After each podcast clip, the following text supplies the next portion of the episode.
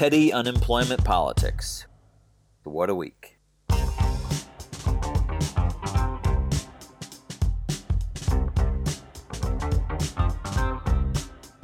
My name is Matt Sinovic. I'm the Executive Director of Progress Iowa.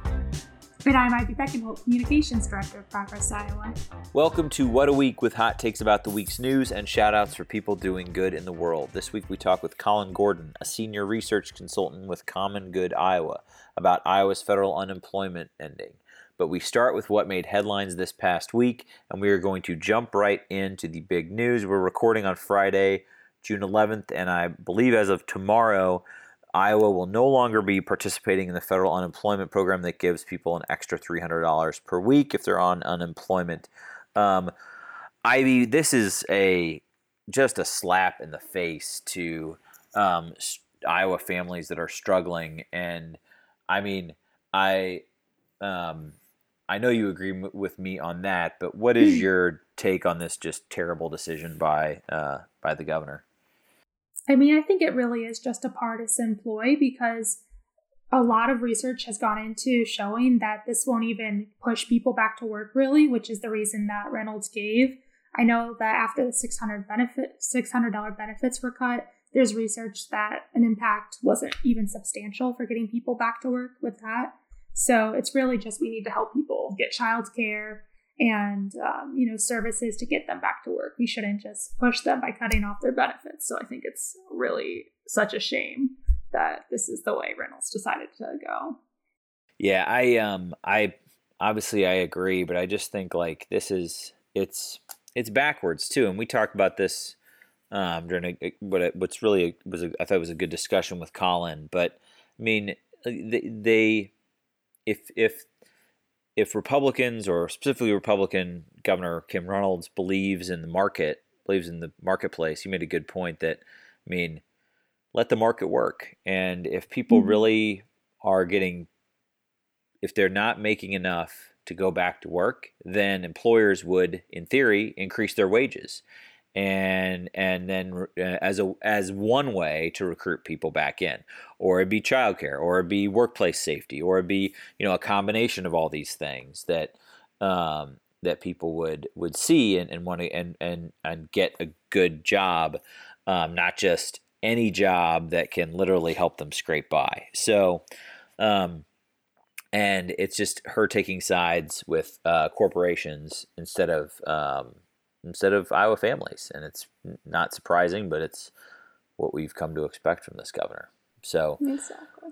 Um, so I I, uh, I hope that uh, that that this that that this changes. We're encouraging people to call the governor's office, um, uh, but but as of right now, that this is we are not participating in this federal program anymore. So more news on horrible things that Reynolds is doing. Um, so she just signed this bill to ban divisive concepts from diversity trainings in school curriculum. Uh, this is really just ridiculous, basically, because now we can't learn about systematic racism and implicit bias without, you know, the fear that people are breaking the law. So I doubt that it will be easy for teachers to teach about these concepts. You know, I just think it's really such a shame that she's doing this.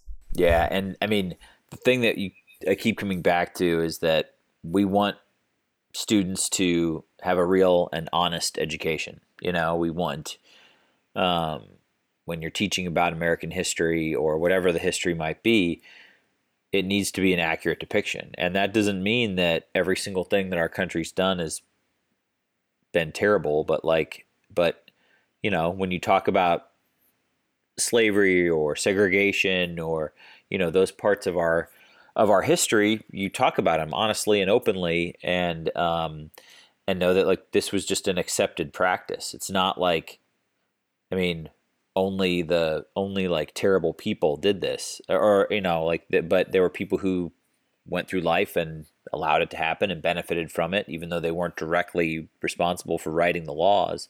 I mean, just sort of that knowledge about what has happened in the past, I think can help educate us and know that and, and prevent it from happening again too. Because some of the voter suppression laws and some of the other um, pieces of legislation that are floating through right now have shade certainly have shades of um, of policies from years past, and that is. I mean, if you don't learn, what is it? You don't learn from history, you're doomed to repeat it. So I, I think um, um, learning about all of this is is so important um, about mm-hmm. all of our history. Yeah, and I mean, it even ties into the earlier topic about federal unemployment ending. The fact that people of color have experienced greater job loss and have experienced uh, slower hiring rates than white individuals. And so they're going to be affected more through federal unemployment. But, you know, we can't really learn about like why this is and what's the stem cause of this. Pretty much because Reynolds is saying, well, let's just hide the truth. We'll keep benefiting from it. So. Right.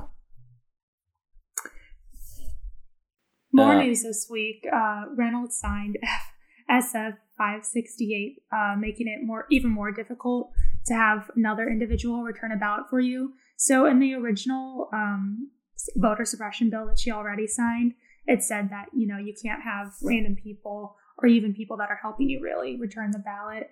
But now it goes even further, where it has to be only a family member or someone living in your house to that to do that. You can't have you know your designated caretaker do that now. Yeah, this is just one other way to chip away at making or, or, chip away at access to the ballot and making it just a little bit harder for people to vote. Um, not just a little bit, very much harder. But um, but taken in its in its whole, what they've done the last few years, especially this year, is just is just nudge toward that limiting ballot access, limiting um, uh, uh, the the ease at which people can can exercise their right to vote, and that's that is the point of what they're doing. Um, so we're really grateful that folks at LULAC and Marc Elias have, have uh, filed another lawsuit on this and, and are trying to push this uh, away or push you know push this uh, demonstrate how illegal this or, or, how inappropriate this action is, but or this new law is. But um, but I think what it really what we really do need is this is some sort of federal guideline about what about how to vote and or how we can all make sure we have the right to vote. So, um, another example of the governor following the far right playbook, but um, but that's that's where she's at right now. Right. Hopefully, uh, the For the People Act gets passed in the Senate so that we can kind of have uh, these rights, you know, laid out for us for sure. Yeah. Next up, we're going to talk about some national news, some good news finally. So, the Keystone XL developer has said that they're canceling the pipeline project. Woo! Exciting. Yeah, it's great news. Happy about this. Yeah, yeah, it's great news, and I think there's a. I mean, it's great news that this is happening, um, or that it's canceled, and like, and um, I think that it, it's it's a it's a win. It's a symbolic win too for um, uh, for climate as well, um, and um, but I also think that like if uh, that hopefully the the um, the Biden's infrastructure bill passes because like this the one back and sort of tug back and forth on this is this would have been however many jobs you know coming through. Yeah. But I think that we always have to think consider the know that by moving toward a climate friendly economy or climate friendly uh, policies in in the country um, and and uh, um, as we look forward, like there are so many uh, job opportunities uh, out there if there's an, if there is investment in it in that type of infrastructure. So um, so this is a good this is a good um, outcome, but uh, uh, but also want to keep keep pushing so that we can get um, the infrastructure that we need to have a great uh, or, or, to to adequately respond to the climate crisis and make sure that that uh, everyone who wants a good job can have one. So exactly, yeah. yeah. Next up, we talk about the hot takes of the week, where we give our opinions on the hot topics. Uh, first up, did you see this article basically confirming what we already know that the wealthiest can avoid their income taxes? They barely pay any. Yeah, we need a wealth tax. This is my hot take. Yeah. It's not a hot take. We need a wealth tax. We need a mm-hmm. um, we need something to chip away at this because like there's I mean it's obscene and like and and it's um when when we're fighting over who can go to a doctor and not go broke, and um, people paying uh, p- people just paying obscene amounts for for life saving medicine, and then Elon Musk and Jeff Bezos and whoever else is just, they're just not paying taxes. Like, give me a break. No, like we we there's got to be something to be done about this. Exactly. There's no reason to be why someone should have that much money especially if they're not going to be putting it right back into the economy. Because I know a lot of low wage workers and even like uh, regular families, they're spending most of their money that they get. So they're really helping the economy, but it doesn't look that way for the rest. So, right.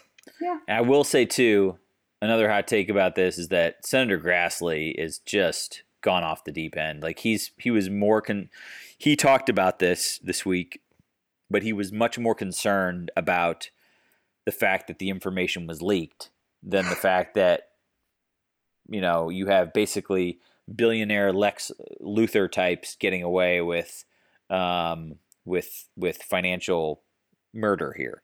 So like it's it's um, another example of of Chuck Grassley just just being so far gone and in the pocket of of of the ultra ultra wealthy. Mm-hmm. Well, next up on Hot Takes, some fun news. Harry and Meghan announced the birth of their daughter, Lilibet Diana.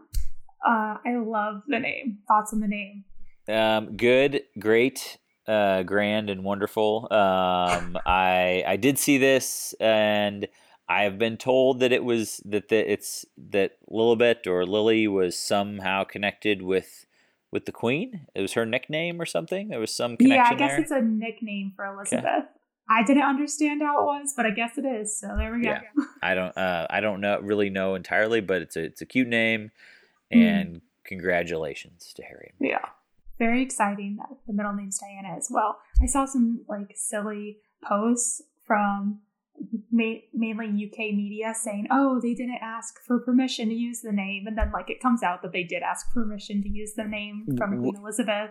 What, it's just ridiculous. Who's of they would have had to ask for the permission to use Lil, Lilibet or Lily? Is that right? Yeah. Oh, after Queen Elizabeth, wow. they're okay. saying. Huh. It's they'll attack them on anything. So Man. I just thought that was annoying. But you know, my hot take is that I hate UK media. So it's a strong word, but yeah. Right. It's fair. It's fair. Hmm.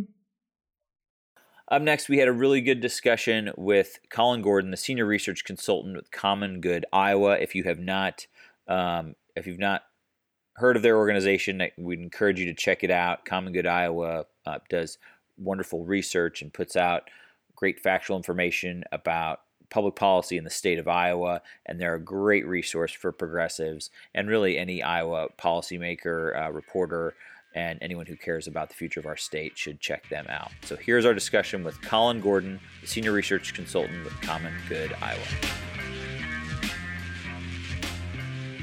Uh, joining us now on What a Week is Colin Gordon, a senior research consultant with Common Good Iowa. Colin, thank you so much for, for being with us today. It's good to be here. Um, and Colin's here to uh, talk about the upcoming um, uh, uh cut of unemployment benefits um, and and the fact that Iowa has uh, decided to opt out of of offering those federal unemployment benefits. So um, I have a, a, a lot of questions about this, Colin. But but from your take, could you just give us give folks listening the big picture of what is happening um, when this uh, when just what is going on with this with this decision that Governor Reynolds made? Yeah, well, um, I mean, the big picture is that you know since the passage of the CARES Act, uh, we've had sort of three fundamental uh, extensions of unemployment insurance, all paid for you know 100% with federal dollars. Uh, one of those is the bump in the regular benefit that used to be 600 and now is three. Um, one is the extension of unemployment insurance to people who wouldn't normally uh, qualify, you know, uh, artists, independent contractors, gig workers, that sort of sure. thing. And then the third piece, which happens in any economic downturn, is a federally financed extension of benefits for an extra 13 weeks. And in a pretty unprecedented fashion, Iowa is one of actually 25 states, um, all Republican led, uh, that are just uh, as of uh, June 12th in Iowa, uh, turning down all the all the federal money. Um, so this doesn't save uh, any state dollars, um, and in fact, you know, puts a lot of working families and working Iowans at immediate risk. So and and what I've read in reports is that it's around thirty three thousand um, Iowans. Is that is that right? Is that your yeah? That's uh, the the numbers are a little bit hard to to pin down because uh, we have sort of competing counts of the unemployed. One count would be those who apply for unemployment insurance. Uh, another would be is the sort of survey based account that comes out uh, once a month the other problem is that with with all of these different uh, benefit streams, states are sort of struggling not to undercount or overcount uh, sure. who's actually receiving. So yeah, roughly the the the rough numbers in Iowa are there's about sixty thousand unemployed, that is people uh, out of work and looking for work, and about half of those are currently getting benefits of some form.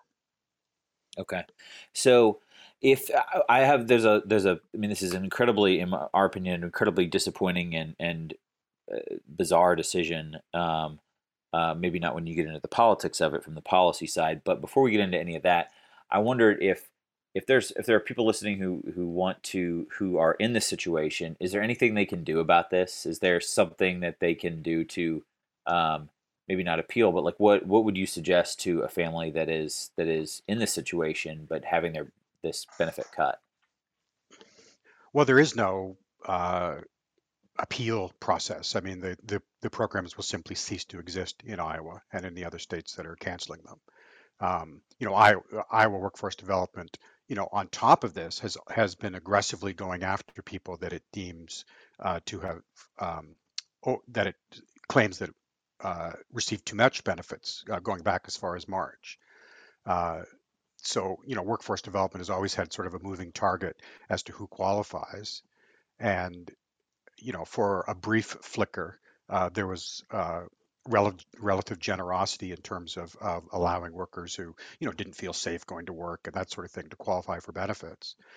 But then as workforce development changed its rules they started to claw back those benefits you know? So yeah. so not only are you faced with uh, no benefits going forward uh, but at risk of being asked to repay a relatively large bill.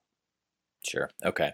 Well that's unfortunate. That was kind of what i what we assumed but i at least wanted to ask because this is a i mean when you're talking about and this is a big chunk of of money coming out of someone's budget. So let's get into the um some of the the uh, the policy implications of this because of course what uh, Governor Reynolds or others, in, in some of the red state governors that have made this similar decision, you mentioned more one of 25 states, they argue that there's a um, that they're that people are waiting to go back to work because they're getting this um, increased uh, uh paycheck or not paycheck, but they're getting this extra three hundred dollars.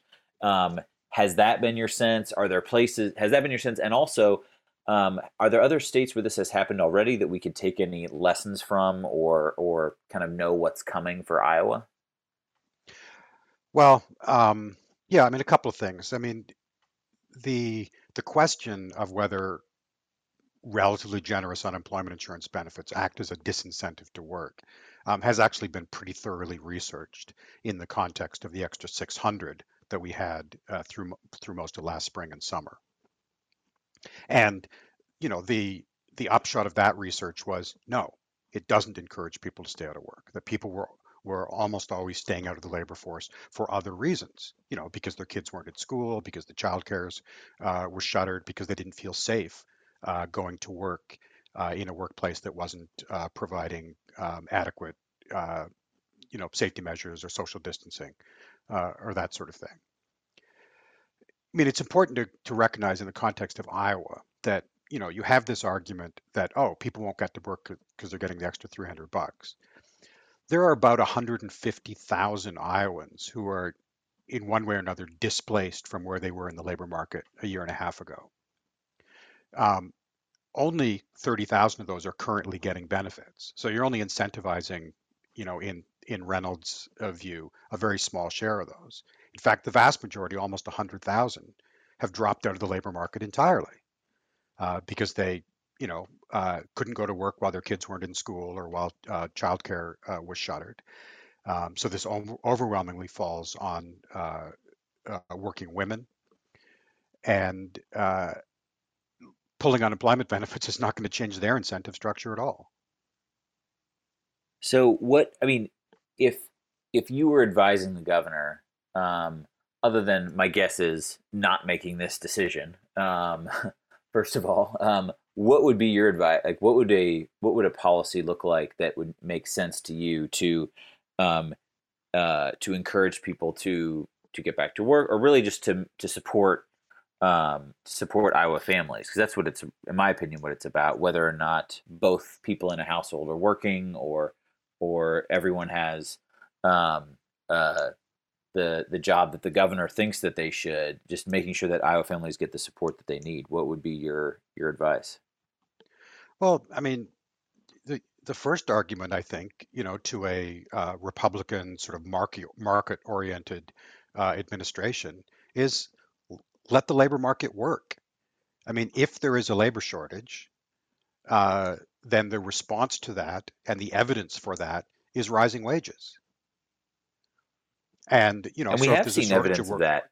Yeah, in other yeah. states, you see yeah. news articles about oh, this local restaurant increased their pay to 15 18 20 dollars an hour and had a flood of applications so yeah so the problem the so and but you know the important thing to recognize is you know if you believe in the market in supply and demand then uh, then just you know let it go and let the you know the price of labor reach its its equilibrium uh, which would be much higher than 725 an hour right. um, and you're much better off uh, you know it's much more consistent with the sort of conservative market philosophy to just let that play out than it is to sort of chop the legs out from underneath workers uh, with this sort of petty uh, policy move uh, in the hope that you know they have to go back to work uh, as an alternative to starving.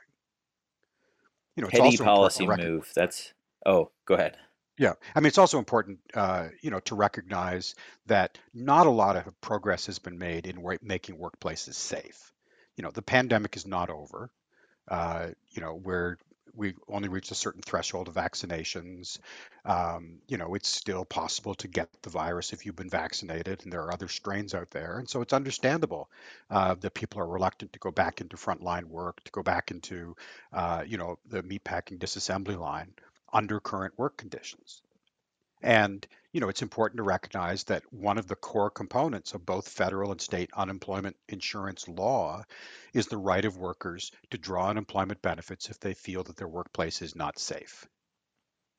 Um, and I, I really think you, I mean, a, a petty policy move is probably the best description I've heard of what this of what this is. And to take it a step further, this isn't and this isn't entirely on this topic, but I, I mean, I don't know how. I want to ask you this because I know you all at, at Common Good Iowa and before that the Iowa Policy Project have done a lot of research on on taxes and budget in the state of Iowa. And this is not just the case in Iowa, in my opinion. But how do you think they wrap their head around, or can you make sense out of this at all? Like they they to incentivize um, someone who is on unemployment to go back to work, they give them less money um, and yet to incentivize um, a corporation in the state to do something, they give them more money or they give them tax breaks. Um, or in some cases, like the research activities credit, they literally cut them a check and give them more money. I don't. I mean, those are two very different tactics for two very different for two different sets of people. Um, and I don't. Uh, can you make any sense of that? Um, well, I mean, I think the sense that we can make of it, which is you know sort of implied by your question, is it's not about incentives. It's not about um, I mean, we know, for the example, with the research activities credit um, and other uh, uh, corporate tax breaks, that you know state policy is incentivizing uh, things that corporations would have done anyway. So they're just you know right. they're just giving up on that tax revenue essentially, and you know by the same token, the you know the incentive, as I uh, talked about a little bit earlier, the supposed incentive that is going to uh, unemploy that is being um, wielded on unemployment Iowans is not going to make any difference in terms of people going back. So it's really, uh, you know, more about uh, sending signals about this being a sort of business-friendly investment environment and one that's not going to protect workers. Um, and it's about, you know, about redistribution, about where the rewards of the economy go. Yeah, and not about. Sounds like you're saying it's not about any sort of sound economic policy for our state. Right, right, and and you know, as I suggested earlier, or consistent for that matter. Yeah, yeah, it's completely inconsistent with a sort of market approach of letting you know letting prices reach their uh, uh, natural level, and it also you know is is a remarkably um, sort of you know short-sighted and and and ill thought out uh, view of the labor market. Because you know what Iowa workforce development is essentially saying is hey you know a worker in Davenport is getting an extra uh, 300 bucks a month meanwhile Hy-Vee and Ankeny can't get doesn't have enough workers they just think workers are perfectly elastic and perfectly fungible right. and can fill all the available um, slots but you know the fact is a lot of those jobs that are supposedly going begging are low wage jobs. They're jobs that are um, that workers would have to, you know, make significant sort of family commuting sacrifices in order to uh, uh, to take those jobs. And again, our unemployment insurance system is clear that that's not an expectation that you take any job in the state that's available. You're not expected to, to you know undertake a long commute or pick up your family and move somewhere else in order to, in order to take a job. Right. Is there any kind of uh, um, mapping out of where people are in general, or and where versus where jobs are? Has that have you all done anything like that, and and compare that, and and also the wages that's that some of these openings are offering, um, just to kind of get a sense of what what's uh, of what's going on. I totally understand the the fact that it's been researched, especially given the six hundred dollars extra, you know, um, over the course of the last um, year or so. Um, but uh, has the, anything like that, to your knowledge, been done, or is that information out there? Well, I mean, it, it, I mean, not specifically on the three hundred dollar question, um, but there's lots of research about the sort of stickiness of the labor market. You know, and one way to illustrate that is just just to recognize that we have, you know, relatively high labor force participation rates in Iowa, especially for women, much higher than the national average. So that most households are two earner households, if one of those is unemployed and the other is employed, you know, you can't expect that family to move for a job or yeah. to, um, you know, to uproot themselves uh, in that way. So, you know, there's a tremendous amount of, of, you know, what economists would call frictional unemployment. That is just a sort of mismatch between workers and jobs. And we would expect coming out of a, of a uh, pandemic recession that it's uh, going to take a little time for that um, that frictional unemployment to sort itself out. That but makes sense. you know, it, you know, and the, and the other thing that that I think is just uh, so extraordinarily sort of short-sighted and destructive about this is, you know, going back to the fact that every single dollar that uh, is disappearing from Iowa starting tomorrow are federal dollars. None of it, none of it is state money, and most of it is taxable. So the state is getting income tax revenues, it's getting sales tax revenues. Um, you know, one of the reasons why the pandemic recession was not a much more of a fiscal disaster for a state like Iowa is because the exp- extended unemployment benefits uh, kept those income and sales tax revenues uh, flowing. Right. I have to believe too that, and and maybe there's a way for you to to uh, put a dollar number on this, maybe not, but but with that that extra money coming into the state, not only is it not hitting the or coming out of the state budget, but it's also those that those dollars are going to you know to get carry out at a restaurant, to go buy whatever at Target, to go you know th- that money's getting pumped into the local into the local economy in a variety of different ways. And I have to believe that's going to be a loss um, at some level. Yeah, and yeah, and there's you know, so economists call this the sort of multiplier effect that you you you know you drop some money from something like you know say you know typically they count this for things like conventions or sporting events or concerts or something you know people are going to spend x amount of dollars and it gets multiplied through the local economy but you know as as you suggest that multiplier effect is exaggerated um, when you're talking about money that's going mostly to uh, people at the lower end of the income distribution, because all of that money is spent. Whereas, you know, if you if you're uh, you're bringing in money at the higher end of the distribution, some of it will just go into savings accounts and that sort of thing. So, you know, the best estimate or the rough estimate, I would say, of economists is that, you know, for every dollar, for every federal dollar that comes into the state, um, that goes into the pocket uh, of a low income worker, it, it you could multiply that by about 1.2 or 1.3 um, Okay. in terms of uh, that that dollar being spent uh, again and again.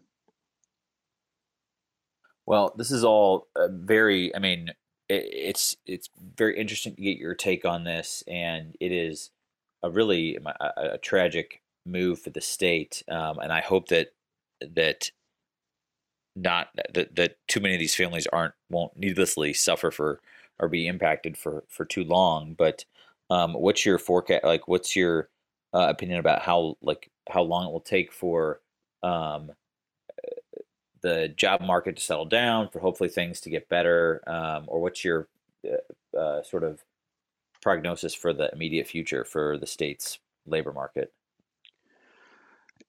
Well, I mean, it's you know, um, I mean, I think the the economy uh, will continue on its sort of slow recovery, mapping the the national recovery, uh, but that's going to be of um, limited benefit to uh, a lot of working Iowans because our labor standards are just you know uh, barrel scraping, 725 uh, minimum wage, very little enforcement on wage theft and employee misclassification, uh, absolutely sort of pathetic uh, occupational health and safety standards by uh, national standards.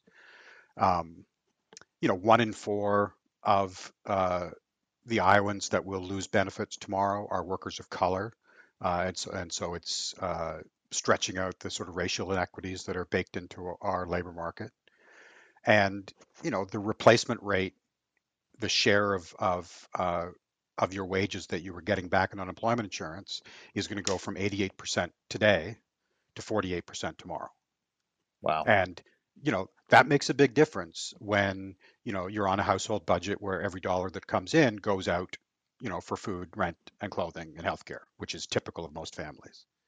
Yeah, and I, I know you all have done some work on this, and I've seen information put out by, by other organizations too. Like that, I mean, there are so many families that a um, a, a, a broken down car or an emergency and medical expense. Uh, they're just one one item like that or one incident like that away from from a financial crisis. Um, and and so this is the um, the governor, in my opinion, is putting that financial crisis on some of these families uh, starting starting this week. So um, I it's just mind-boggling to me that, that that they made this decision, but um, or that she made this decision. Um, before we go, is there anything else that you want to make sure that if if there's a um, activist listening or a, a policymakers listening, like what people can do to to uh, either fight back against this, or like what information do you think they should have as they're as they're speaking with their uh, elected officials that might be helpful in their in the cause?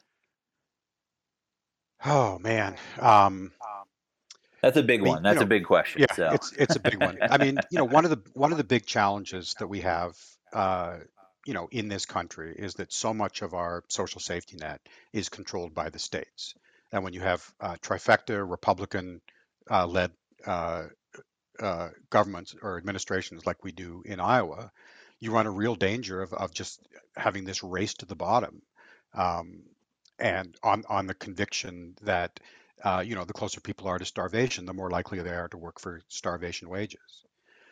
Um, you know, it's important to recognize, you know, I'm an historian by training, and this is very uh, sort of novel behavior by states. Only since the Great Recession have we seen these conservative states willingly turn down federal money. You know, they're not doing it for, uh, you know, to save their own uh, fiscal situation or to stop spending money. They're actually uh, you know, it used to be the case that these poor, predominantly southern states would lap up all the federal money they could get in order to reduce their own uh, their own spending. And now you have, uh, for no good reason, states like Iowa turning down that federal money uh, in such a way that offers no benefit to uh, you know the, the state coffers and considerable pain to their own citizens.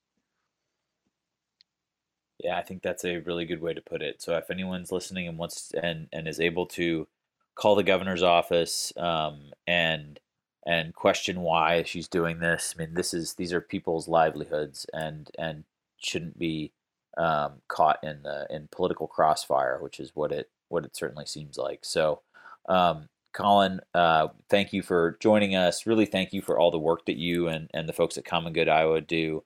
Um, uh, it's it's really uh, for for anyone listening who has not been to their website.